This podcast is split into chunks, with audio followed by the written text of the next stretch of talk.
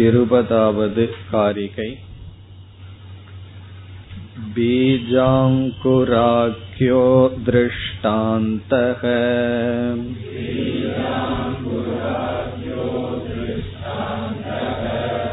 सदा साध्यसमोकिसः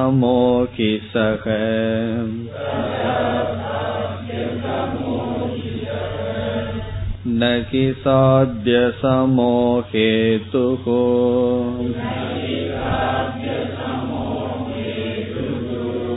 सिद्धौ साध्यस्य युज्यते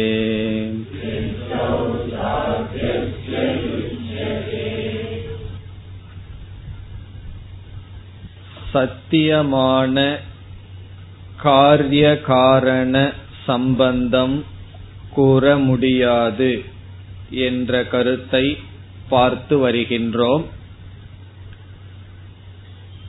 இறுதியாக பூர்வபக்ஷி பீஜாங்குர நியாயத்தை கூறுகின்றான் நாம் பல கோணத்தில் காரிய காரண பாவத்தை நிலைநாட்ட முடியாது என்று கூறியதற்கு பிறகு விதை மரம் என்ற அடிப்படையில் நான் காரிய காரண பாவத்தை கூறுகின்றேன் என்று அவன் கூறுகின்றான். அதற்கு நாம் இப்பொழுது பதிலை பார்க்க வேண்டும். சென்ற வகுப்பில் இதை ஆரம்பித்தோம். ஆரம்பித்த கருத்தை ஞாபகப்படுத்திக் கொண்டு தொடர வேண்டும். இதற்கு முன் நாம் என்ன கூறினோம்? காரிய காரண பாவத்தை நீ நிலைநாட்ட வேண்டும் என்றால் பூர்வாபர தத்துவத்தை கூறியாக வேண்டும். பூர்வாபரம் என்றால் காரணம் முன் வந்தது என்றும் காரியம் பின் வந்தது என்றும் கிரமத்தை கூறியாக வேண்டும் என்று சொன்னோம். கிரமத்தை கூறாமல் இரண்டும் சேர்ந்து வந்தது என்றால் அந்த இரண்டுக்கும் காரிய காரண சம்பந்தம் இருக்க முடியாது. பிறகு நீ இரண்டு தத்துவத்தை வைத்துக்கொண்டு ஷரீரத்திலிருந்து கர்ம வந்தது ஷரீரத்திலிருந்து வந்த கர்மத்திடமிருந்தே ஷரீரம் வந்தது என்று பதில் சொன்னால் அது சித்திக்காது என்றும் நாம் நிலைநாட்டினோம். ஆகவே உன்னால் கிரமத்தை கூற முடியவில்லை பிறகு இரண்டு தத்துவத்தை வைத்துக் கொண்டும் காரிய காரண பாவத்தை உன்னால் நிலைநாட்ட முடியவில்லை என்றெல்லாம் கூறியதற்கு பிறகு இறுதியாக பூர்வபக்ஷி என்ன கூறுகின்றான்? நான் கிரமத்தை கூறுகின்றேன் இரண்டு தத்துவத்தோடு நிறுத்தவில்லை பீஜம் அங்குரம் என்கின்ற சந்ததியை கூறுகின்றேன் என்று பதில் கூறுகின்றான். இப்பொழுது நம்முடைய பதிலை பார்ப்போம். நாம் என்ன கூறுகின்றோம்? விதையிலிருந்து மரம் மரத்திலிருந்து விதை என்கின்ற இந்த உதாரணம் உண்மையில் எதை நிலைநாட்டுகின்றது என்று இப்பொழுது பார்க்கின்றோம். இந்த பீஜாங்குர நியாயமானது நாம் கூறுகின்ற அஜாதியைத்தான் நிலைநாட்டுகின்றது என்பது நம்முடைய கருத்து. ஆகவே எந்த பீஜாங்குர நியாயமானது பிறப்பற்ற அஜாதிவாதத்தை நிலைநாட்டுமோ அந்த உதாரணத்தையே வேறு வழி இல்லாமல் பூர்வபக்ஷி கூறுகின்றான். அவ்விதம் கூறும் விதத்தில் நாம் அவனை தர்க்க ரீதியாக அவனை அவ்விதம் கூறுகின்ற வகையில் பேசி இருக்கின்றோம். இப்பொழுது நம்முடைய சித்தாந்தத்தை பார்ப்போம். நாம் எப்படி பீஜாங்குர திருஷ்டாந்தம் மூலமாக அல்லது நியாயத்தின் மூலமாக நம்முடைய கருத்தை நிலைநாட்டுகின்றோம் என்று இப்பொழுது பார்க்கின்றோம். இதில் முதல் கருத்து என்னவென்றால் காரியம் மித்தியா என்பதை மனதில் கொள்ள வேண்டும். காரியம் மித்யா. நாம் ஏற்கனவே பார்த்திருக்கின்றோம் காரியம் மித்யா காரணம் சத்தியம். உதாரணம் என்ன? களிமண் காரணம் சத்தியம் பானைகள் காரியம் மித்தியா காரியத்தினுடைய லட்சணம் என்ன? காரணத்துடன் நாமரூபம் சேர்க்கப்பட்டால் அது காரியம். இப்ப காரியத்துக்கு என்ன லட்சணம் பார்த்துள்ளோம்? காரணம் பிளஸ் நாமரூபம் ஈக்குவல் டு காரியம். காரணமான களிமண்ணுடன் ஒரு பெயர் ஒரு உருவம். நாமரூபம் என்றால் ஒரு பெயரும் ஒரு உருவமும் சேர்ந்தால் பானை. ஆகவே பானை என்பது காரணத்துடன் கூடிய நாம ரூபம் ஆகவே பானை மித்யா காரணம் சத்தியம். இந்த கருத்தை நாம் இப்பொழுது மனதில் கொள்ள வேண்டும். இனி அடுத்தபடி என்னவென்றால் நாம் மூல காரணத்தை தெரிந்து கொள்ள முயற்சி செய்கின்றோம். நாம் தத்துவத்திற்குள் வந்து இந்த உலகத்திற்கெல்லாம் அல்லது அனைத்துக்கும் மூல காரணம் என்ன என்று தெரிந்து கொள்வதில்தான் புருஷார்த்தம். காரணம் என்ன? காரியத்தில் இருக்கும் வரை நாம் மித்யாவில் தான் இருக்கின்றோம். மூல காரணத்தை நாம் அடைய வேண்டும். அதுதான் நம்முடைய புருஷார்த்தம். இப்பொழுது இந்த உலகத்தை நாம் அனுபவிக்கின்றோம். இந்த உலகம் என்பது உண்மையாகவே தோன்றியிருந்து இதற்கு உண்மையாகவே ஒரு மூல காரணம் இருந்திருந்தால் இப்படி ஒரு உண்மையான மூல காரணம் அந்த உண்மையான மூல காரணத்திலிருந்து இந்த உலகம் தோன்றியிருந்தால் பிறகு இந்த உலகத்தை நாம் மித்தியா என்று சொல்ல முடியாது. காரணம் உலகம் ஒரு மூல காரணத்திலிருந்து வந்துள்ளது. அந்த மூல காரணம் இது என்று நாம் கண்டுகொண்டுள்ளோம். இதுதான் மூல காரணம்னு கண்டுபிடிச்சு இந்த மூல காரணத்திலிருந்து இந்த உலகம் வந்துள்ளது என்று நாம் நிலைநாட்டி விட்டால் பிறகு இந்த உலகமும் சத்தியமாகிவிடும் மூல காரணமும் சத்தியமாக இருக்கும். உதாரணமாக தயிர் இருக்கின்றது. இந்த தயிருக்கு மூல காரணம் பால் என்று கண்டுகொண்டால் நாம் தயிரை மித்தியா என்று சொல்ல முடியாது. காரணம் என்ன? பாலிலிருந்து தயிர் தோன்றியுள்ளது. இரண்டும் சத்தியமாக இருக்கும். இந்த நிலையில் நாம் என்ன கூறியுள்ளோம்? இந்த ஜெகத்தானது உண்மையான ஒரு காரணத்திலிருந்து வந்த விளைவல்ல இது வெறும் தோற்றம். இந்த ஜெகத்தானது வெறும் தோற்றமே தவிர இதற்கு உண்மையான மூல காரணம் இல்லை என்பது உபனிஷத்திலிருந்து நாம் எடுத்துக்கொண்ட கருத்து. உபனிஷத்தை எல்லாம் விசாரம் செய்தால் இறுதியில் நமக்கு என்ன கிடைக்கின்றது? இந்த உலகம் வெறும் தோற்றம். இது அத்தியஸ்தம் ஏற்றி வைக்கப்பட்டுள்ளது. பிறகு இதற்கு மூல காரணம் என்று சத்தியமான ஒரு காரணம் இல்லை. பிரம்மன் அதிஷ்டானமாக இருக்கின்றது என்பது நம்முடைய சித்தாந்தம். பிறகு இந்த உலகம் தோன்றியுள்ளது பிறகு மறைகின்றது இப்படியே இருக்கின்றது என்றால் அப்பொழுது நாம் என்ன செய்கின்றோம்? பீஜாங்குரத்தை போல இந்த உலகம் இருக்கின்றது என்ற உதாரணத்தை நாம் கொடுக்கின்றோம். இப்ப பூர்வபக்ஷி என்ன கேட்கின்றான்? அல்லது சிஷ்யனே நம்மிடம் கேட்கின்றான் நீங்கள் இந்த உலக தோற்றம் என்று சொன்னீர்கள் ஆனால் காரிய காரண பாவத்தை நான் பார்க்கின்றேன். இப்ப டேபிள்னு ஒரு காரியம் இருந்தா மரம்னு ஒரு காரணம் இருக்கு மரத்துக்கு பூமின்னு ஒரு காரணம் இருக்கின்றதே என்று காரண காரிய பரம்பரையை பார்க்கின்றேன் என்றால் அதற்கு நாம் கொடுக்கின்ற உதாரணம் தான் பீஜாங்குரவது. இந்த பீஜாங்குரத்தை நம்ம ஏன் சொல்றோம்னா தோற்றத்திற்கு காரிய காரண பாவம் தெரிகின்றது ஆனால் உண்மையில் காரிய காரண பாவம் இல்லை. இப்ப விதை மரம்ங்கிற உதாரணத்தை எதற்கு கொடுக்கிறோம்? சத்தியமான மூல காரணத்தை நீ அடைய முடியாது. எதை போல் பீஜாங்குரத்தை போல. இந்த உலகத்துக்கு உண்மையான மூல காரணம் இருந்திருந்தால் நாம் பீஜாங்குர உதாரணத்தை கொடுக்க முடியாது. ஆனா மற்ற மதத்தில் சில காரணங்களை பேசுவார்கள். இப்ப சாங்கிய மதத்துல பிரகிருதி என்பது மூல காரணம். அது புருஷன் என்கின்ற பிரம்மத்தை போல் சத்தியமானது என்று மற்ற மதங்களில் இந்த உலகத்துக்கு உண்மையான மூல காரணத்தை சொல்கிறார்கள். மற்ற மதம்னா சாங்கிய மதம் யோக மதத்திலேயெல்லாம் பிரகிருதி முக்குண வடிவமானது சத்தியம் என்று சொல்வார்கள்.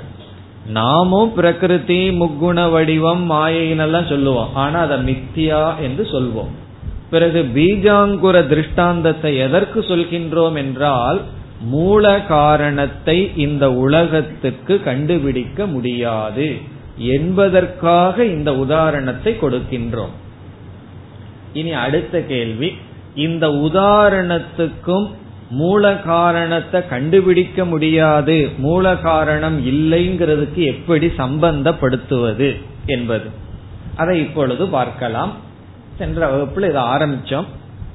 அதாவது மரம் விதை என்று இருக்கிறது. இப்பொழுது ஒரு மரத்தை எடுத்துக் கொள்கின்றோம். அந்த மரம் விதையை உற்பத்தி செய்கின்றது. ஆகவே விதைக்கு காரணமாக இருக்கின்றது.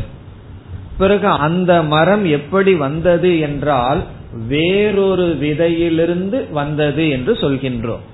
ஆகவே முன் ஒரு விதை அந்த விதையிலிருந்து மரம் அந்த மரத்திலிருந்து விதை.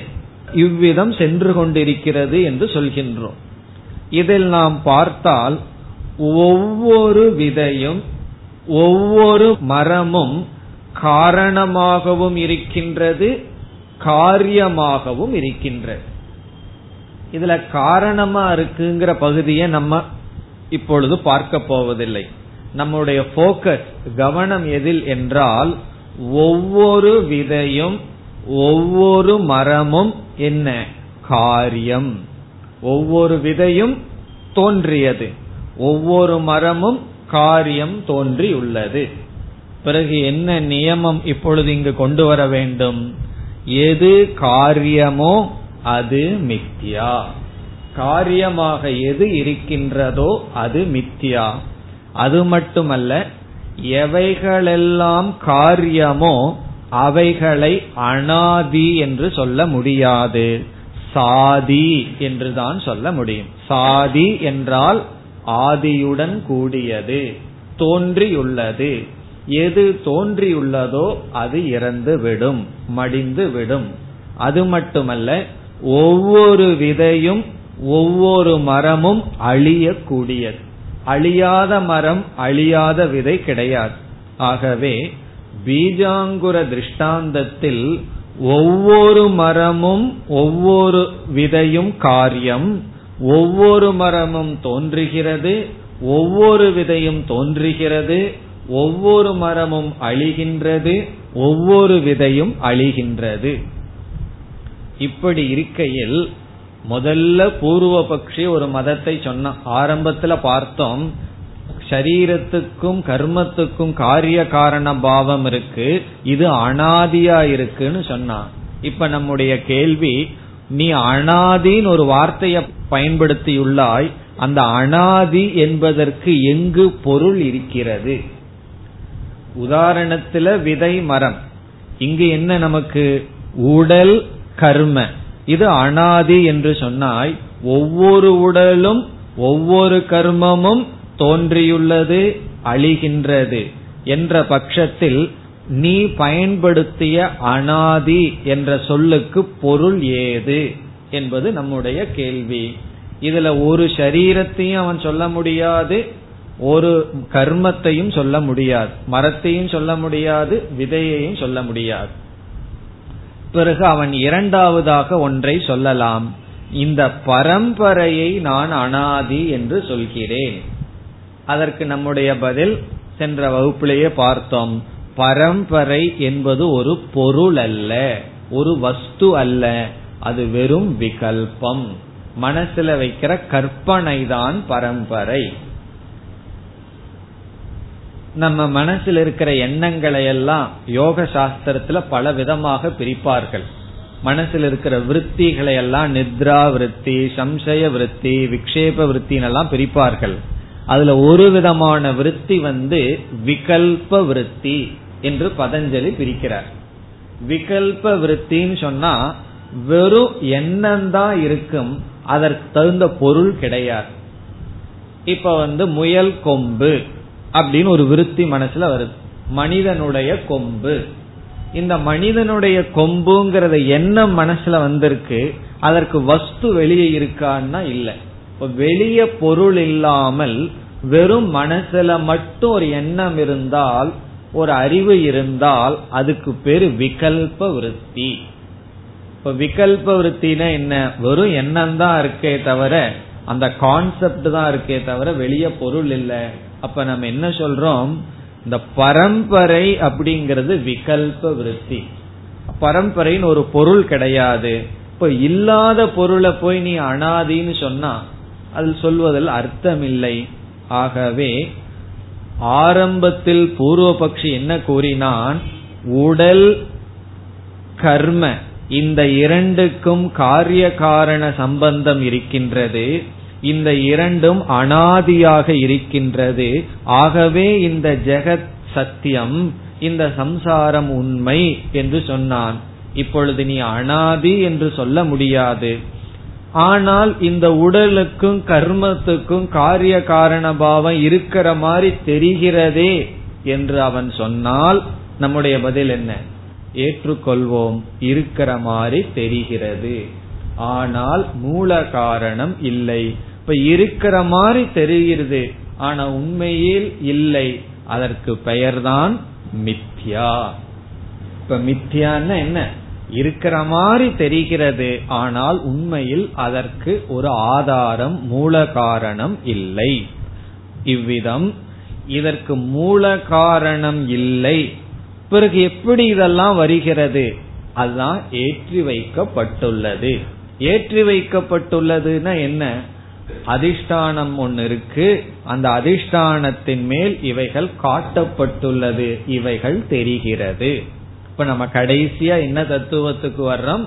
இந்த அகில பிரபஞ்சமும் பிரம்மத்தின் மீது ஏற்றி வைக்கப்பட்டுள்ளது. இப்ப பிரம்மத்துக்கும் இந்த உலகத்துக்கும் அதிஷ்டான அத்தியாச சம்பந்தம். என்றால் என்ன? பாம்புக்கும் கயிற்றுக்கும் இருக்கின்ற சம்பந்தத்தை போல. இதை நிலைநாட்ட நாம் பீஜாங்குர திருஷ்டாந்தத்தை கூறுகின்றோம். பூர்வ பட்சி வேறு வழி இல்லாமல் இந்த உதாரணத்தை கூற இந்த காரிகையில் கௌடபாதர் என்ன சொல்றார்?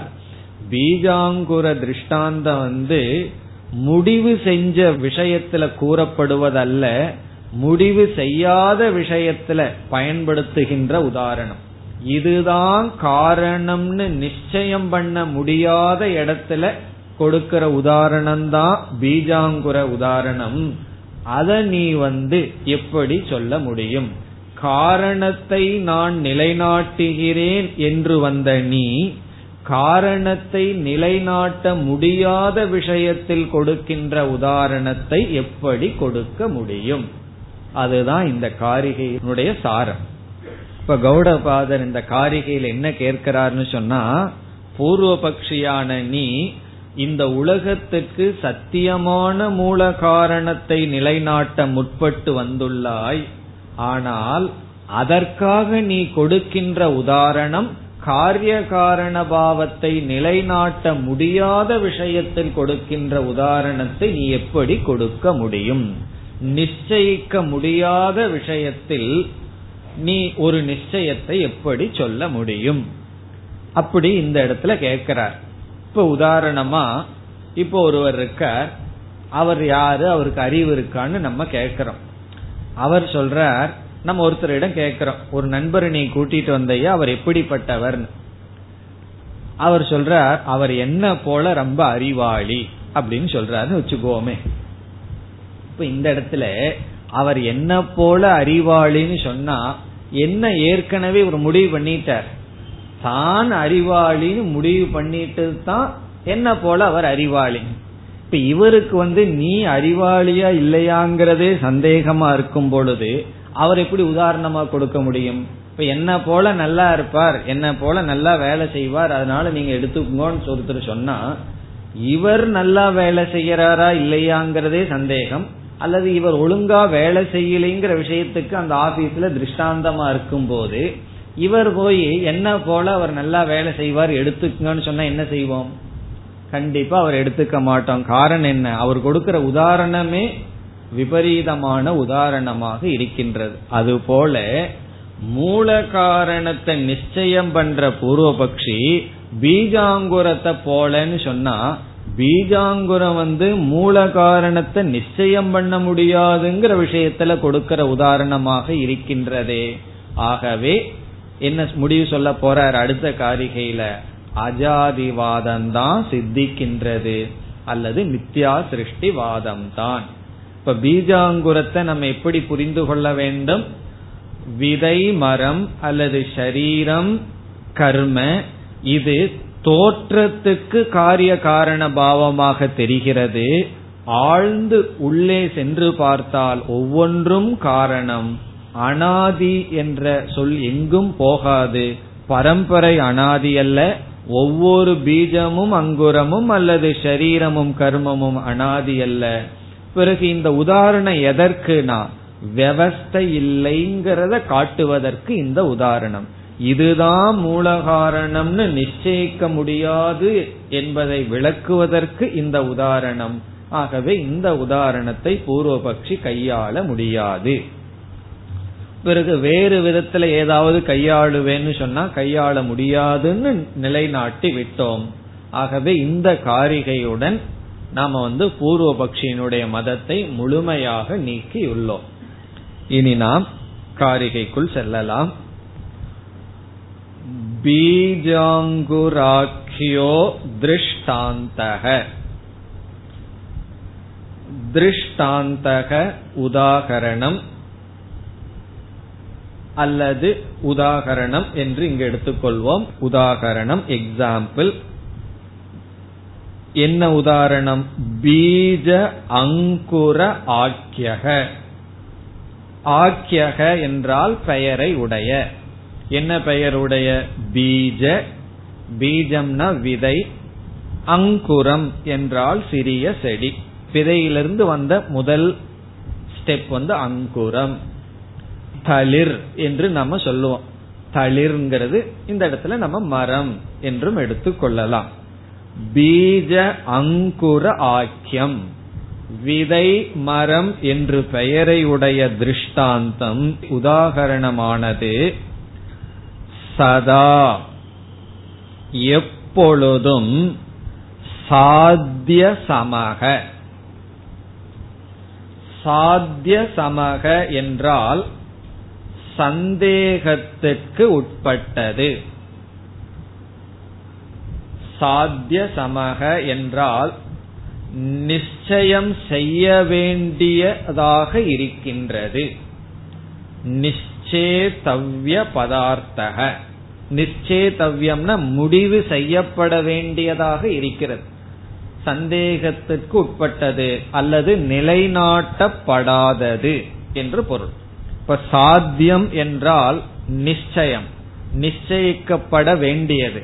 சாத்திய சமக என்றால் நிச்சயிக்கப்பட வேண்டியதுடன் சமமாக இருக்கிறது. என்றால் என்ன? இதுவரை நிச்சயிக்கப்படாத விஷயம். இதுவரைக்கும் முடிவு செய்ய முடியாத விஷயம். முடிவு செய்ய முடியாத விஷயத்துக்கு இந்த உதாரணத்தை கொடுக்கிறோம். முடிவு செய்யப்பட்ட விஷயத்துக்கு இது கொடுக்க முடியாது. ஆகவே சாத்திய சமக என்றால் சந்தேகத்துக்கு உட்பட்டது அல்லது நிச்சயம் செய்யப்பட வேண்டியதாக இருக்கின்றது. அதனுடைய பொருள் என்ன? இன்னும் நிச்சயம் செய்யாமல் இருக்கின்றது. அதான் இதனுடைய சாரம். பீஜாங்குர திருஷ்டாந்தத்தில் இதுதான் அல்டிமேட் முடிவான காரணம் என்று நிச்சயம் செய்ய முடியாமல் இருக்கின்ற நிலை. இப்ப சகங்கிறது திருஷ்டாந்தத்தை குறிக்குது. சக திருஷ்டாந்தக அந்த உதாரணமானது சாத்திய சமக.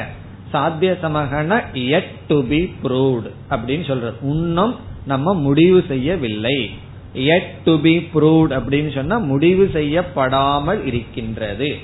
அப்ப அதனுடைய அர்த்தம் என்ன? முடிவு செய்யப்படாத விஷயத்துல கொடுக்கிற உதாரணமாக இருக்கின்றது. இது எப்படின்னா என்னை போல் அவன் நல்லா வேலை செய்வான்னு சொன்னா நீ ஒழுங்கா வேலை செய்வியாங்கிறது இன்னும் முடிவு பண்ணாம இருக்கு. அப்படி இருக்கும்போது அந்த உதாரணத்தை எப்படி சொல்லி இனி ஒருத்தனை வந்து நல்லா வேலை செய்வான்னு நிலைநாட்ட முடியும்? அப்படி சந்தேகத்திற்கு உட்பட்டதாக இருக்கின்றது. பிறகு வந்து இரண்டாவது வரியில சொல்றார் நிச்சயிக்கப்படாத உதாரணத்தை நிச்சயிக்கப்பட வேண்டிய விஷயத்தில் பயன்படுத்த கூடாது என்று சொல்கின்றார். அதான் இரண்டாவது வரி. நிச்சயிக்கப்படாத விஷயத்தை எடுத்துட்டு நிச்சயம் செய்ய வேண்டிய விஷயத்தில் உதாரணமாக சொல்ல முடியாது. இவ்வளவுதான் கௌடபாதர் இங்க சொல்லி இருக்கார் ஆனா நம்ம பார்த்த விளக்கம் எல்லாம் கௌடபாதர் சொல்லவில்லை. காரணம் என்ன? இவ்வளவு தூரம் வந்தவங்களுக்கு இதெல்லாம் புரிஞ்சிரும் அவரே விட்டு வச்சுட்டார். அல்லது சங்கராச்சாரியாருக்கு விட்டு வச்சுட்டார். விளக்கம் எழுதுறவங்க எழுதட்டுன்னு சொல்லி. இங்க வந்து அதிக விளக்கம் கௌடபாதருடைய காரிகையிலிருந்து நமக்கு கிடைக்கவில்லை. ரொம்ப சுலபமா சொல்லிட்டு போயிட்டார். ஆனா நம்ம விளக்கம் பார்த்திருக்கின்றோம். ஒவ்வொரு பீஜமும் அங்குரமும் காரியம் அதனால் மித்தியா. அனாதின்னு சொல்ல முடியாது. மூல காரணத்தை எப்படி நிர்ணயிக்க முடியாதுங்கிற விளக்கத்தை நம்ம பார்த்தோம். ஆனா கௌடபாதர் அதெல்லாம் ஒரு ரொம்ப சுலபம்னு சொல்லி சொல்லவில்லை. இங்க என்ன சொல்லிட்டார்? பீஜாங்குர திருஷ்டாந்தம் வந்து நிச்சயிக்க முடியாத விஷயத்தில் கொடுக்கப்பட வேண்டியது. அதை நிச்சயம் செய்ய வேண்டிய விஷயத்தில் பயன்படுத்த கூடாது அது இரண்டாவது கருத்து. இனி இரண்டாவது வரைக்கு சென்றால் சாத்திய சமக ஹேதுகு சாத்திய சமக ஏற்கனவே முதல் வரியில சொன்னாரு அதே பொருள் தான் சாத்திய சமகனா நிச்சயம் செய்யப்பட முடியாத ஒன்று ஒரு ஹேது. பல இடத்துல திருஷ்டாந்தத்தையே ஹேது என்றும் சொல்லுவோம். ஏன்னா திருஷ்டாந்தத்திலிருந்து தான் ஹேதுவையே நம்ம எடுக்கிறோம். கேது நமக்கு எங்க கிடைக்குது? திருஷ்டாந்தத்திலிருந்து கிடைக்குது. ஞாபகம் இருக்கோ? யாகசால திருஷ்டாந்தம். யாகசாலையில என்ன பார்க்கிறோம்? நெருப்பையும் பார்க்கிறோம் புகையையும் சேர்ந்து பார்க்கிறோம். எங்க? யாகசாலையில. பிறகு மலையில எதை பார்க்கிறோம்? புகைய மட்டும் பார்க்கிறோம். நெருப்பை பற்றிய அறிவை அடையிறோம். இப்போ நெருப்பை பார்க்காமல் புகைய மட்டும் பார்த்து அத ஒரு ஹேது அப்படின்னு எப்ப நம்ம புரிஞ்சுக்க முடியும்? அந்த ஹேதுவும் சாத்தியமான நெருப்பும் ஒரே இடத்துல இருக்கிறத பார்க்கணும். அப்படி பார்க்கக்கூடிய இடம் வந்து திருஷ்டாந்தம். இப்போ ஒருவன் வந்து ஒரு சிறு குழந்தை புகையையும் நெருப்பையும் சேர்ந்து பார்த்ததே இல்லைன்னு வச்சுக்குவோமே. அந்த சிறு குழந்தை புகைய மட்டும் பார்த்ததுன்னா நெருப்புங்கிற அறிவை அடைய முடியாது. காரணம் என்ன?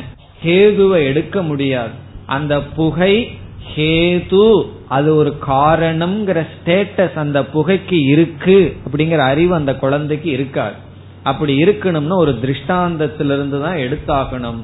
ஆகவே ஒன்றுக்கு ஹேதுங்கிற ஸ்டேட்டஸ் திருஷ்டாந்தத்திலிருந்து எடுக்கிறதுனால அந்த திருஷ்டாந்தமே ஹேதுவாகின்றது. அதனாலதான் இங்க சொல்றார் சாத்திய சமக ஹேதுகு நிச்சயம் செய்யப்பட வேண்டிய காரணம். இங்க வந்து ஹேதுவ என்ன சொல்லியிருக்கான்? திருஷ்டாந்தமாக இதை சொல்லி இருக்கின்றான் பீஜாங்குரத்தை சொல்லி இருக்கின்றான் இந்த ஹேது எப்படிப்பட்டது? நிச்சயம் செய்யப்படாதது. நிச்சயம் செய்யப்பட வேண்டியது. இப்ப சாத்திய சமோ ஹேதுகு. இங்க ஹேதுன்னு சொல்லப்படுவது பீஜாங்குர திருஷ்டாந்தம் ஹேது என்று சொல்லப்படுகிறது. பிறகு சாத்தியசிய சித்தௌ. சாத்தியசிய என்றால் நிச்சயம் செய்ய வேண்டிய. சாத்தியசிய என்றால் நிரூபிக்கப்பட வேண்டிய என்று பொருள். சித்தௌ என்றால் நிரூபிக்கப்பட வேண்டிய விஷயத்தில்.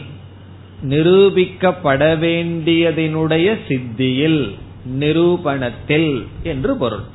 இப்ப சாத்தியசிய சித்தோ என்றால் நிரூபிக்கப்பட வேண்டிய விஷயத்தில் நிரூபணம் செய்வதற்கு.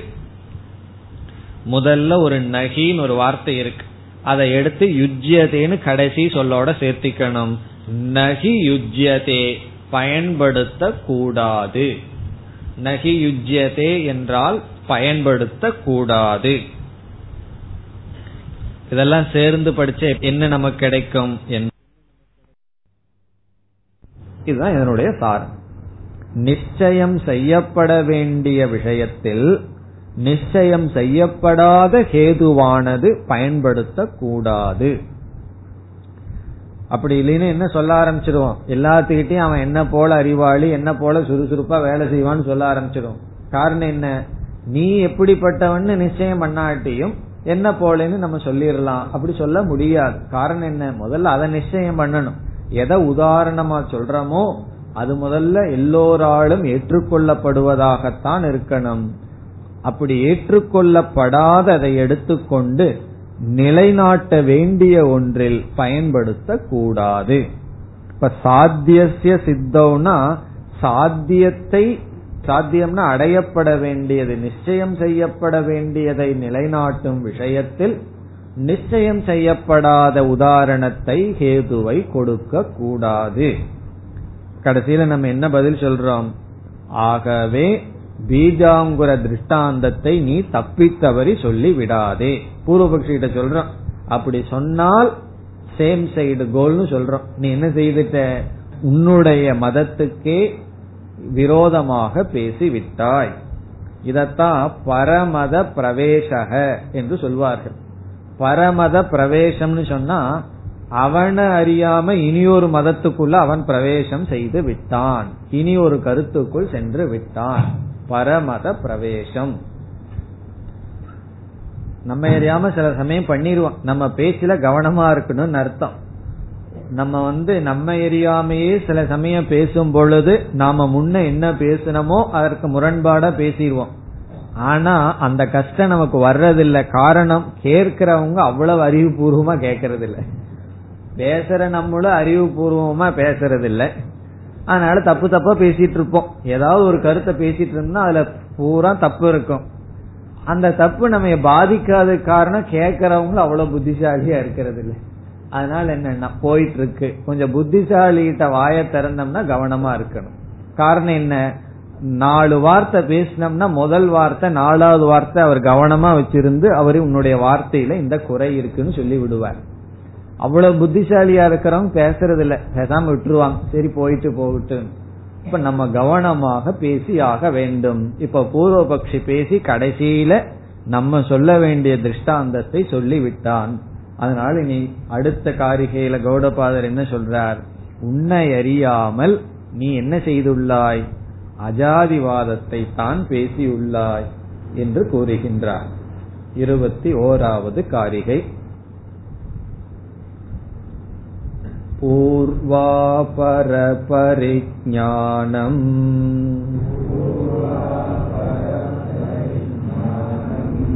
अजाते परिदीपकम्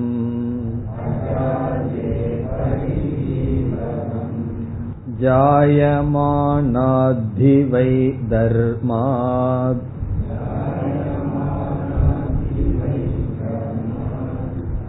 कथं पूर्वं न गृह्यते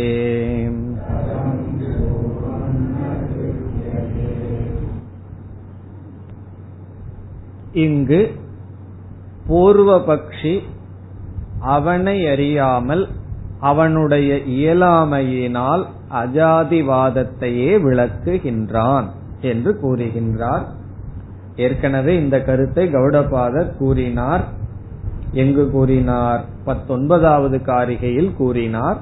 அதைத்தான் மீண்டும் இங்கு திரும்ப கூறுகின்றார். பூர்வ அபர அபரிஞானம் அபரிஞானம் என்று பிரிக்க வேண்டும். பூர்வாபரா பரிஞானம் என்றால் பூர்வ அபர அபரிஞானம் பூர்வம் என்றால் முன் வந்தது பரம் என்றால் பின் வந்தது காரணம் முன் உள்ளது காரியம் பிறகு வந்தது என்கின்ற அபரிஞானம் அபரிஞானம்னா அறகுறையான அறிவு விளக்க முடியாத அறிவு. அதாவது கிரமத்தை சொல்ல முடியாதது என்று பொருள். இப்ப மீண்டும் கிரமத்துக்கு சென்று விட்டார். காரணம் என்ன? பீஜாங்குர திருஷ்டாந்தத்தை சொல்ல முடியாது. அதனால மீண்டும் நீ வந்து கிரமத்தை சொல்லி ஆகணும் அந்த கிரமத்தை பற்றிய பூரண ஞானம் உனக்கு இல்லை. பரிஜானம்னா பூர்ண ஞானம். அபரிஜானம்னா பூர்ண ஞானம் இல்லை. அபூர்ண ஞானம். அறகுறை அறிவு. எதில்? பூர்வ அபர.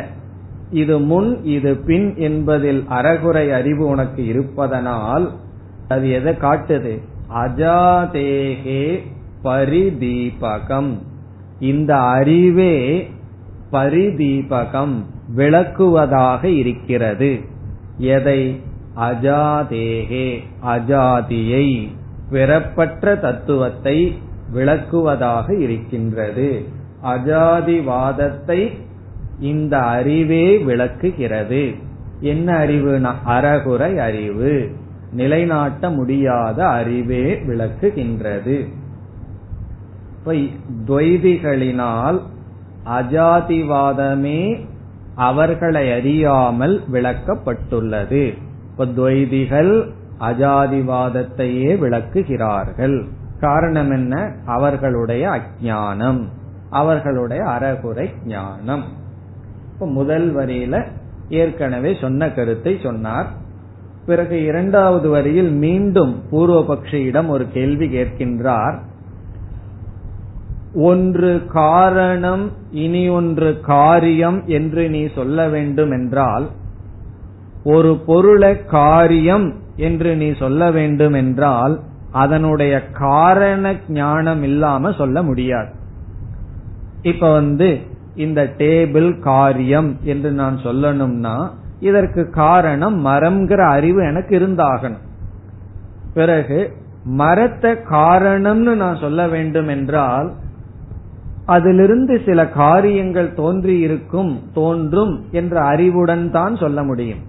ஆகவே ஒன்றை காரியம் அல்லது காரணம் என்று சொல்ல வேண்டும் என்றால் எனக்கு என்ன இருக்கணும்? இந்த ரெண்டை பற்றி அறிவு இருக்கணும். காரிய காரணத்தை பற்றி ரெண்டு அறிவு எனக்கு இருந்தா தான் ஒரு பொருளை காரியம் என்றோ காரணம் என்றோ சொல்ல முடியும். பூர்வபக்ஷி என்ன சொல்கின்றான்? காரணம் எனக்கு தெரியாது ஆனா காரியம் மட்டும்தான் எனக்கு தெரியும். ஏன்னா காரணம் முன்னாடி இருந்தது அதை நான் பார்க்கல ஆனா காரியத்தை மட்டும் பார்க்கிறேன். இந்த உலகம் வந்து காரியம். இதனுடைய மூல காரணத்தை நம்ம பார்க்காட்டியும் இது நான் காரியம்னு ஏற்றுக்கொள்கிறேன். என்று சொன்னால் அது தவறு என்று சொல்கின்றார். பூர்வபக்ஷி என்ன சொல்றான்? காரணத்தை பத்தி எல்லாம் நீங்க வந்து ரொம்ப சிந்திக்காதீர்கள். அது மூல காரணம் இருக்கோ இல்லையோ அது எனக்கு தெரியல. ஆனா இந்த உலகம் காரியம் இது சத்தியம் என்று நீ கூறினால் அது தவறு என்று சொல்கின்றார். அப்ப கடைசியா பூர்வபக்ஷி என்ன சொல்லலாம்? நான் வந்து காரியத்தை மட்டும் கிரகிச்சிட்டு இருக்கேன் இந்த உலகம் காரியம்தான் தோன்றியது. எப்படி? பால்ல இருந்து தயிர் வந்தது போல வந்திருக்கு. இதனுடைய காரணத்தை வந்து நான் கிரகிக்கவில்லை. அதை நான் கண்டுபிடிக்கல. இருந்தாலும் இந்த உலகம் சத்தியம்தான் என்று நீ சொல்ல முடியாது. காரணம் என்ன? இத காரியம்னு நீ சொல்லணும்னா உனக்கு காரணத்தை பற்றி அறிவு இருந்தாகணும் காரணத்தை பற்றி அறிவில்லாம இத காரியம் எப்படி நீ சொல்ல முடியும்? இப்ப காரியத்தை மட்டும் நான் கிரகிக்கிறேன் ஆனா காரணத்தை நான் கிரகிக்கல. கிரகிக்காட்டி இது காரியம் உண்மை. இது ஏதோ ஒன்றினுடைய பரிணாமம் என்று நீ சொல்ல முடியாது. அதுதான் இரண்டாவது வரி. இந்த இரண்டாவது வரியில என்ன பூர்வபக்ஷம் என்ன சித்தாந்தம்ங்கிறது தெரியணும். அப்பொழுதுதான் புரியும். பூர்வபக்ஷம் என்ன? இந்த உலகம் காரியம். நான் கிரகிக்கின்றேன். நீ சொன்னபடி மூல காரணத்தை நான் கண்டுபிடிக்கவில்லை. மூல காரணத்தை நான் பார்க்கவில்லை. இருந்தாலும் இந்த உலகத்தை காரியம் என்று சொல்கிறேன். என்று பூர்வபக்ஷி சொன்னால் அதற்கு பதில் இரண்டாவது வரியில் இருக்கு. பூர்வபக்ஷி எல்லாம் இந்த காரிகையில கிடையாது. பதில் தான் இருக்கு. என்ன பதில் சொல்றாருன்னா இந்த காரியத்தை நான் கிரகிக்கிறேன்னு சொல்ற காரணத்தை கிரகிக்க முடியவில்லைன்னு எப்படி சொல்ல முடியும்? உன்னால சொல்ல முடியாது. காரணம் என்ன? இத காரியம்னு சொல்ல வேண்டும் என்றாலே காரண ஞானம் உனக்கு இருந்தாகணும். எனக்கு காரண பற்றி ஒன்னும் தெரியாது காரியம்தான் இருக்கு. அது சத்தியம்னு எப்படி சொல்ல முடியும்? என்று கேட்கின்றார். இரண்டாவது வரியில் ஜாயமானாத்ஹி வை தர்மாத். இங்கு தர்மம்ங்கிற சொல்லுக்கு பொருள் காரியம். தர்மம்னா இந்த இடத்துல காரியம். தர்மாத் ஜாயமானாத் என்றால் பிறக்கின்ற காரியத்திற்கு பிறக்கின்ற காரியத்திற்கு ஜாயமானாத் தர்மாத் பிறக்கின்ற காரியத்திற்கு பிறகு ஒரு வார்த்தை இருக்கு. பூர்வம்னு ஒரு சொல் இருக்கு அதை இங்க போடணும். கதம்ங்கிறத பிறகு பார்ப்போம். பூர்வம். பூர்வம்னா இந்த இடத்துல காரணத்தை குறிக்கின்றது. தோன்றுகின்ற காரியத்திற்கு முன் இருக்கின்ற காரணம். இப்போ பூர்வம்ங்கிறதுக்கு அப்புறம் ஒரு வார்த்தையை சேர்த்திக்கணும். பூர்வம் வர்த்தமானம் காரணம். அதாவது தோன்றியுள்ள காரியத்திற்கு முன் பூர்வம்னா முன்னாடி தோன்றியுள்ள காரியத்திற்கு முன்னாடி இருக்கின்ற காரணம். ந கிரஹியதே. அறியப்படவில்லை என்று கதம் எப்படி உன்னால் சொல்ல முடியும்? இந்த வாக்கியம் எப்படி அர்த்தம் கிடைக்குது? ஜாயமானா தர்மாத். பிறக்கின்ற காரியத்திற்கு பூர்வம் முன்னாடி வர்த்தமானம் காரணம். இருக்கின்ற காரணம் ந கிரகியதே அறியப்படவில்லை. அது தெரிந்து கொள்ளவில்லை என்று கதம்னு ஒரு வார்த்தை இருக்கு. இப்ப கதம்ங்கிறதுக்கு அப்புறம் ஒரு வார்த்தையை நம்ம சேர்த்திக்கணும். கதம் வக்தும் சக்கியதே எப்படி ஒன்னால் சொல்ல முடியும். பிறக்கின்ற காரியத்திற்கு முன் இருக்கின்ற காரணம் கிரகிக்கப்படவில்லை அறியப்படவில்லை என்று உன்னால் எப்படி சொல்ல முடியும்? அதனோட அர்த்தம் என்ன? நீ உன்னை காரியம்னு சொன்னா உனக்கு காரண ஞானத்தோட தான் சொல்ல முடியும். உன்னை காரணம்னு சொன்னா காரிய ஞானத்தோட தான் சொல்ல முடியும். இந்த உலகத்தை நான் காரியம்னு ஏற்றுக்கொள்கிறேன். நான் வந்து மூல காரணத்தை கண்டுபிடிக்கணுங்கிற அவசியம் கிடையாது. அதை நான் பார்த்து சொல்லணுங்கிற நிலை இல்லை என்று உன்னால் எப்படி சொல்ல முடியும்? சொல்ல முடியாது என்று இங்கு கூறுகின்றார். இதோடு பூர்வபக்ஷ சித்தாந்த உரையாடல் முடிவடைகிறது. பிறகு அடுத்த காரிகையில் என்ன சொல்றார்? சித்தாந்தி என்ன சொல்கின்றான்? ஆகவே எந்த விதத்திலும் காரிய காரண பாவம் நடைபெறாது. என்று இனி நம்முடைய பதில் இதுவரைக்கும் பூர்வபக்ஷியோட எல்லாம் பேசி கடைசியில நம்முடைய சித்தாந்தத்தை இப்படி சொல்றோம் எந்த விதத்திலும் சம்பவிக்காது என்பதுதான் இருபத்தி இரண்டாவது காரிகை स्वतो वा परतो वापि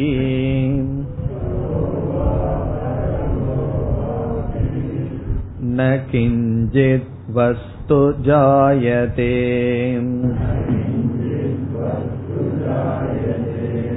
सदसत् सदसद्वापि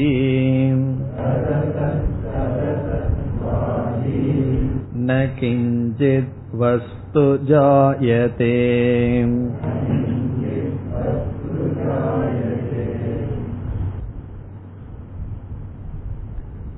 இந்த காரிகையில் உண்மையான ஜென்மம் உண்மையான பிறப்பு எந்த விதத்திலும் சம்பவிக்காது.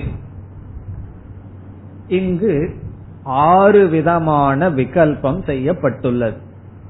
ஆறு விகல்பம். ஆறு விகல்பம்னா ஆறு வழிகளை காட்டி இப்படி வரலாமா இப்படி வரலாமான்னா வர முடியாது. அது ஆறு வந்து மூன்றாக பிரிக்கப்படுகிறது. முதல் வரியில் மூன்று விதமான காரணத்திலிருந்து பிறப்பு வரலாமா என்றால் வர முடியாது. காரணத்துக்கு மூன்றே விதம்தான் இருக்க முடியும் சொல்றார். இந்த மூன்று விதமான காரணத்திலிருந்து தோற்றம் வரலாமா என்றால் வர முடியாது. இரண்டாவது வரியில் இவ்விதம் மூன்று விதமாக இருப்பது தோன்றலாமா என்றால் தோன்ற முடியாது. இப்ப முதல் வரியில் என்ன சொல்றார்? மூன்று விதமான காரணத்திலிருந்து தோற்றம் சம்பவிக்குமா? என்றால் சம்பவிக்காதுன்னு சொல்றார். அந்த மூன்று விதம் என்ன என்பது முதல் வரியில வரும். இரண்டாவது வரியில் மூன்று விதமாக இருப்பது தோன்றுமா? என்றால் தோன்றாது. நான்காவது விதத்தை நம்ம கற்பனையிலும் கூட பார்க்க முடியாது. அப்படி செய்ய போகின்றார். இப்ப முதல் வரியில மூன்று விதமான காரணத்திலிருந்து தோற்றம் வருமா வராது. இரண்டாவது வரியில மூன்று விதமாக இருப்பது. இவ்விதம் இருப்பது மூணா பிரிக்கிறார். இவ்விதம் இருப்பது தோன்றுமா? இவ்விதம் இருந்து தோன்றுமா? என்றால் தோன்ற முடியாது. அதுதான் இதனுடைய சாரம். இதெல்லாம் விகல்பம்னு சொல்றது. விகல்பம்னு சொன்னா இப்படியெல்லாம் கற்பனை பண்ணி பார்த்து இப்படி இருக்கிறது இப்படி இருக்கிறதுல இருந்து வர முடியுமா? இப்படி இருக்கிறதுங்கிறத மூணா பிரிச்சர்றார். இப்படி இருக்கிறது தோன்ற முடியுமா? இப்படி இருக்கிறதுங்கிறத மூணா பிரிக்கிறார். அப்படி ஆறு விதத்திலும் பார்த்தால் தோற்றம்ங்கிறது சம்பவிக்காது. இப்படி எல்லாம் சொல்லிட்டு இருக்கோம் தோற்றம் இன்னைக்கு என்னோட பர்த்டே வாச்சேன்னா பிறகு என்ன சொல்றது இதற்கு? தோற்றம் சம்பவிக்காது. ஆனா அனுபவத்துல தோன்றி இருக்கிற மாதிரி இருக்கேன்னா. அப்படி சொன்ன என்ன சொல்றான்? அதற்கு பேர் தான் மித்தியா. நம்ம வந்து அசத்துன்னு சொல்லல. அஜாதிவாதத்தை மீண்டும் மீண்டும் ஞாபகம் வச்சுக்க வேண்டியது என்ன? மித்தியா சிருஷ்டிவாதக. ஏதோ தோன்ற மாதிரி தெரிஞ்சிருக்கு. ஆனால் தோற்றம் இல்லை. உண்மையான தோற்றம் இல்லை. அதை நம்ம ஞாபகம் வச்சுக்கணும். இல்லைன்னா திடீர் திடீர்னு சந்தேகம் வந்துடும் எப்படி இவ்வளவு அடிக்கடி நீங்க வந்து கர்மத்தினாலதான் உடல் வந்ததுன்னு சொல்கிறீர்கள். இப்ப திடீர்னு கௌடபாதர் கிளாஸ்லயும் லிமிட் கட்சி மாறிக்கிறீங்க. கீத கிளாஸும் மற்ற கிளாஸ்ல எல்லாம் வேற மாதிரி பேசுகிறீர்களே ஒருத்தர் அங்கிட்ட அப்படிதான் கேட்டார். உபனிஷத்துல ஒரு மாதிரி பேசுறீங்க கீதையில் ஒரு மாதிரி பேசுறீங்க எது உண்மை? என்ன பதில் சொல்றது அவருக்கு? கீதையில கட்சி மாறிக்கிறீங்க. எல்லாம் ஈஸ்வரனுடைய விபூதி பகவானிடம் தான் எல்லாம் வந்ததுன்னு சொல்றீங்க. சாட்டர்டே கிளாஸ்ல மட்டும் வேற மாதிரி பேசிக் கொண்டிருக்கிறீர்கள் என்ன சொல்றது அவருக்கு பதில்? ஒழுங்கா ரெண்டு கிளாஸுக்கு தொடர்ந்து வாருங்கள். அப்பதான் ரெண்டுக்குள்ள வித்தியாசம் புரியும். நம்ம ரெண்டு நிலையிலிருந்து பேசுகின்றோம். இப்ப இந்த நிலை என்னன்னா கடைசி நிலை பாரமார்த்திக நிலை. இனி வந்து முதல் வரிக்கு போவோம். முதல் வரிதியில் என்ன இருக்கு? என்ன சாரம்னு பார்த்திருக்கோம். எதனிடமிருந்து தோற்றம் வரலாம்? அவைகளை மூணா பிரிக்கிறார். முதல் ஸ்வதக வா. ஸ்வதக என்றால் தன்னிடத்திலிருந்தே தோற்றம் வரலாமா? தன்னிடத்திலிருந்தே தோற்றம் வரலாமா? ஒன்று ஒன்றிடமிருந்து தோற்றம். அது எதுன்னு சொன்னா தன்னிடத்திலிருந்தே. தன்னிடத்திலிருந்தே அது வரலாமா? என்றால் வராது. அதனிடத்திலிருந்தே அது தோன்றாது. ஏங்கிற காரணத்தை எல்லாம் இங்க வந்து கௌடபாதர் சொல்லவில்லை. அதற்கு நம்ம காரணத்தை பார்க்கலாம். தன்னிடத்திலிருந்தே தான் தோன்றாது. ஒன்று அதனிடத்திலிருந்தே தோன்றாது. காரணம் என்ன என்றால் கடாத் கடக ந ஜாயதே. பானையிலிருந்து பானை தோன்றாது. அப்படி தோன்றினால் அத ஆத்மாசிரய தோஷம்னு சொல்லுவோம். ஆத்மாசிரய தோஷம்னா தன்னிடத்திலிருந்தே தான் வந்தது. இப்ப நமக்கு வந்து பணம் இல்ல. யாருத்தையாவது கடன் வாங்கணும்னு போறேன். அவர் சொல்றாரு நீ உங்ககிட்டயே கடன் வாங்கிக்கவேன் அப்படின்னு சொல்ற அது சம்பவிக்குமோ? வியாபாரம் உதாரணம் சொன்னாதான் புரியுது. காரணம் என்ன? அதான் அனுபவத்தில் இருக்கு. இப்ப தன்னிடத்திலேயே தான் கடன் வாங்கிக்க முடியுமா? தன்னிடத்திலேயே தான் கடன் வாங்குறதா இருந்து எதுக்கு கடன் வாங்கணும்? ஆகவே தன்னிடத்திலிருந்து தான் தோன்றாது. ஒன்று தோன்றாது. அப்ப சொதக என்றால் தன்னிடத்திலே தான் தோன்றுமான்னு சொன்னா அப்படி தோன்றும்னா என்ன பண்ணலாம் தெரியுமோ? ஒரே ஒரு பாத்திரத்தை மட்டும் வாங்கி வச்சுக்கலாம்.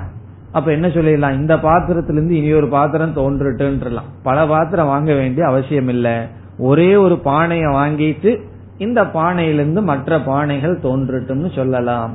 ஆகவே தன்னிடத்திலிருந்து ஒன்று தோன்றாது. சரி அடுத்தது. பரதக வா.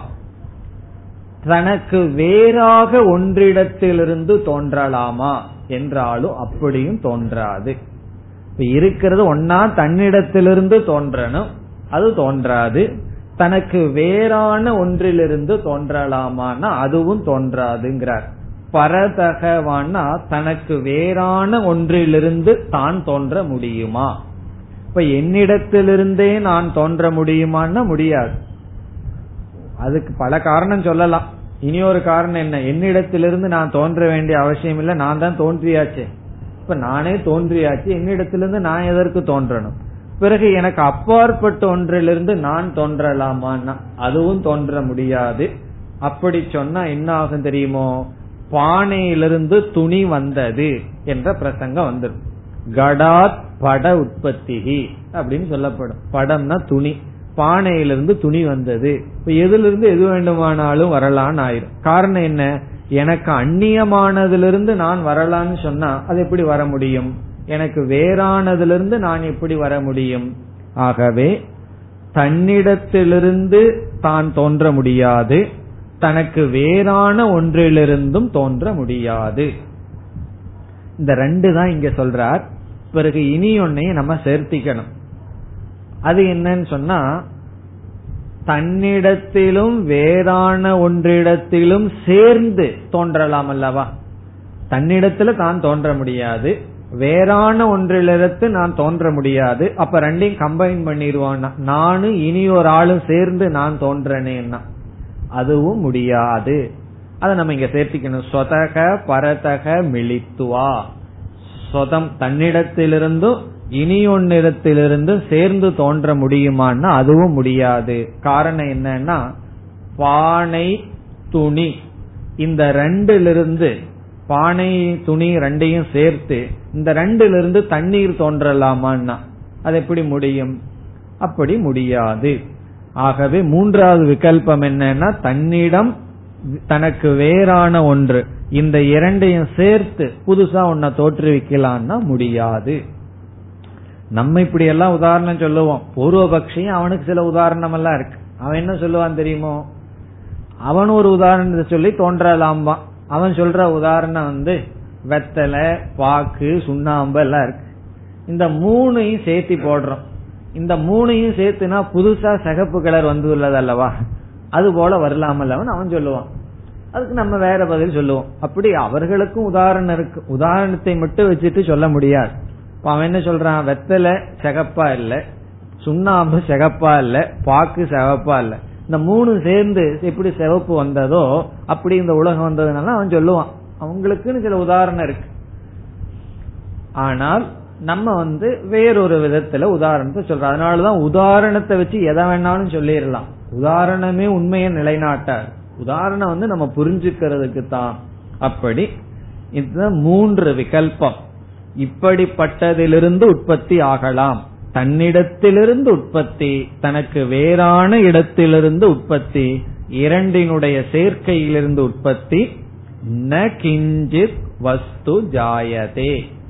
முதல் வரியில கடைசி பகுதி ந கிஞ்சித் வஸ்து ஜாயதேன்னு சொன்னா தன்னிடத்திலிருந்தோ தனக்கு வேறான ஒன்றிடத்திலிருந்தோ இரண்டினுடைய சேர்க்கையிலிருந்தோ கிஞ்சித் வஸ்து எந்த பொருளும். கிஞ்சித்னா எந்த வஸ்துனா பொருள் ந ஜாயதே பிறக்காது. ந ஜாயதேனா பிறக்காது. இப்ப தன்னிடத்திலிருந்தும் தனக்கு வேறான இடத்திலிருந்தும் தான் தனக்கு வேறானதினுடைய சேர்க்கையிலிருந்தும் எந்த பொருளும் வராது. இப்ப முதல் வரியில இப்படிப்பட்டதிலிருந்து தோன்றலாமா என்பதை மூணா பிரிச்சு ஒன்றும் தோன்றாது அப்படின்னு சொல்லிட்டார் இனி நாலாவதுக்கு வேற வழியே இல்லை. எவ்வளவு வேணாலும் சிந்திச்சு பாரு நாலாவது ஏதாவது சொல்ல முடியுமா? தான் தனக்கு வேற இனி நீங்க எதை சொன்னாலும் அது பரதகங்கிறதுல போயிரும். தனக்கு வேறா போயிரும். ஒன்னா நானு எனக்கு வேறுன்னு சொன்னா அனைத்தும் முடிஞ்சது. பிறகு ரெண்டையும் சேர்த்தியாச்சு அதுவும் முடியாது. இனி இரண்டாவது வரிக்கு வருகின்றோம். இரண்டாவது வரியில் எப்படிப்பட்டது பிறக்கின்றது? அது ரொம்ப சுலபம். மூணா பிரிச்சர்றாரு. அது எப்படின்னு சொன்னா சத் அசத் சதசத் அப்படின்னு பிரிச்சர்றார். அதாவது சத்துன்னு சொன்னா இருக்கிறது தோன்றுகிறதா? அசத்துன்னு சொன்னா இல்லாதது தோன்றுகிறதா? மூன்றாவது சதசத் இருந்தும் இல்லாதது தோன்றுகிறதா? அது சத் பிளஸ் அசத் ரெண்டினுடைய சேர்க்கை. அது தோன்றுகிறதா? தோன்ற முடியாது. இப்போ ஒவ்வொன்னா பார்க்கலாம். சத். இதை எப்படி பிரிக்கணும்? சத் ஒரு சொல் அது அடுத்தது அசத் ரெண்டாவது சொல். மூன்றாவது சதசத் வா அபி. சதசத்னா சத்து பிளஸ் அசத். சதசத் சத்து அசத்தினுடைய சேர்க்கை. இதை வச்சுட்டு தான் நம்ம முன்னாடியும் மூணா பிரிச்சோம். இப்ப சொதக பரதகன்னு சொன்ன உடனே சொதக பரதகனுடைய சேர்க்கை எடுத்துட்டோம் அல்லவா? அதைத்தான் இரண்டாவது வரியில செஞ்சுள்ளார். சத்துனா இருத்தல் அசத்துனா இல்லாதது. சதசத் என்றால் இருந்தும் இல்லாம இருக்கு. அப்படி ஒண்ணு இல்ல அப்படின்னு சொல்ல போறார். இப்படி இருக்கிறது பிறக்குமா? இனி ஒவ்வொன்னு எடுத்துக்குவோம். சத் ந ஜாயதே. இருக்கிறது பிறக்காது. அதுக்கு என்ன ஹேது? காரணம் என்ன? நான் சொல்லாமே நீங்க சொல்லணும். இருக்கிறது பிறக்காது. காரணம் என்ன? இருப்பதனால் சத்துவால். அது இருக்கிறதுனாலே பிறக்க வேண்டிய அவசியம் இல்லை. அதே போல அடுத்ததும் சொல்லிடலாம். அசத் ந ஜாயதே. இல்லாதது பிறக்காது. என்ன ஹேது? அசத்துவாத். இல்லாததனால். இருக்கிறது பிறக்காது இருக்கிறதுனால இல்லாதது பிறக்காது இல்லாததனால். அதனால என்னன்னா பிறக்கவே பிறக்காதுன்னு. அதான் சொல்லுவார்கள். ஒருவர் மேடையில பேச வந்தாராம் கேட்டாராம் நான் சொல்றதெல்லாம் உங்களுக்கு புரியுமா அப்படின்னு. ஒருத்தர் சொன்னாராம் புரியும்னு. புரிஞ்ச விஷயத்த நான் ஏன் சொல்லணும்ட்டாராம். பிறகு அடுத்த நாள் வந்தாராம் நான் சொல்ல போறது உங்களுக்கு புரியுமா தெரியுமானாரா எல்லாம் தெரியாது புரியாதுன்னாங்களாம். புரியாத சொல்லி என்ன பிரயோஜனம்ட்டாதான் அப்போ புரிஞ்சதை சொல்ல வேண்டியது இல்ல புரியாததையும் சொல்ல வேண்டியது இல்ல உடனே அதுக்கு அடுத்த நாள் வந்தாராம். சிஷியர்கள் எல்லாம் திட்டம் போட்டாங்க. பாதி பேர் புரிஞ்சியும் சொல்லலாம் பாதி பேர் புரியாதுன்னு சொல்லலாம்னு அப்படி சொன்னாங்களாம். குரு என்ன சொன்னாராம்? புரிஞ்சவங்க எல்லாம் புரியாதவங்களுக்கு சொல்லுங்கன்ட்டு போயிட்டாராம். அப்படின்னா என்ன? நான் என்னைக்கும் பேச வேண்டிய அவசியம் இல்லை அப்படின்னு அர்த்தம். அப்படி சத் அசத் சதசத்தினுடைய சேர்க்கை. இருக்கிறது பிறக்குதா இல்லாதது பிறக்குதா? இருக்கிறது இல்லாதது சேர்ந்து பிறக்குதான்னா? மூணு சம்பவிக்காது. ரெண்ட நம்ம பார்த்துட்டோம். சத் ந ஜாயதே சத்வாத் அசத் ந ஜாயதே அசத்வாத் சதசத் என்னன்னா? சதசத் வந்து தம பிரகாசத்தை போல சேர்ந்தே இருக்காதுன்றார் சத்தும் அசத்தினோடு சேர்ந்து இருக்கிறது பிறக்குமான்னா? இருக்கிறது பிறக்காது. ஏன்னா இருக்கிறதுனால? இல்லாதது பிறக்காது இல்லாததுனால. இருக்கிறது இல்லாததும் சேர்ந்து அது பிறக்குமான்னா இருக்கிறது இல்லாதது சேர முடியாதுங்கிறார். காரணம் என்ன? தம பிரகாசவத்து. இருக்கிறது இல்லாதது எப்படி சேர முடியும்? அது சேராது. எப்பவுமே இருக்கிற ரெண்டு பேர் தான் சேர்ந்துக்குவாங்க. பணம் இல்லாதவன் ரெண்டு பேர் சேரலாம். பணம் இருக்கிறவங்க ரெண்டு பேர் தான் சேருவார்கள். இருக்கிறது இல்லாத என்னைக்கும் சேராது. விவகாரத்திலையும் சரி தத்துவத்திலையும் சரி சேர்ந்து இருக்காது. அதுதான் சொல்றார். சத்து அசத்து சதசத் வா அபி. வா அபினா அதுவாக இருந்தாலும் ந கிஞ்சித் வஸ்து ஜாயதே. எந்த ஒரு வஸ்துவும் பிறப்பதில்லை. இப்ப இவ்வளவு தூரம் சொல்லிக் கொண்டு இருக்கின்றோம் களிமண்ணிலிருந்து பானை வந்தது. பிறகு வந்து மரத்திலிருந்து விதை வந்ததுன்னெல்லாம் விவகாரம் இருக்கே. அப்படிங்கறது கடைசி பூர்வபக்ஷம். இப்படி எல்லாம் விவகாரம் இருக்கேன்னா விவகாரம் தான் இருக்கு உண்மை இல்லை. அது நம்முடைய பதில். இந்த விவகாரம் தான் இருக்கு. எது விவகாரத்துல மட்டும் இருக்கோ உண்மையா இல்லையோ அது மித்தியா. ஆகவே அடுத்த காரிகையில முடிவுரை செய்ய போறார். என்னன்னா அஜாதிவாதம் தான் சத்தியம். மீதி எல்லாம் வெறும் விவகாரத்தில் இருக்கு. வாக் மாத்திரம். நது வஸ்து வாக் மாத்திரம்னு வாக்கில் இருக்கே தவிர உண்மையில் கிடையாது என்று முடிவுரை செய்கின்றார் அடுத்த வகுப்பில் பார்ப்போம் ॐ पूर्णमधः पूर्णमिधम् पूर्णात् पूर्णमुदच्छते पूर्णस्य पूर्णमादाय पूर्णमेवावशिष्यते ॐ शान्ति शान्ति शान्तिः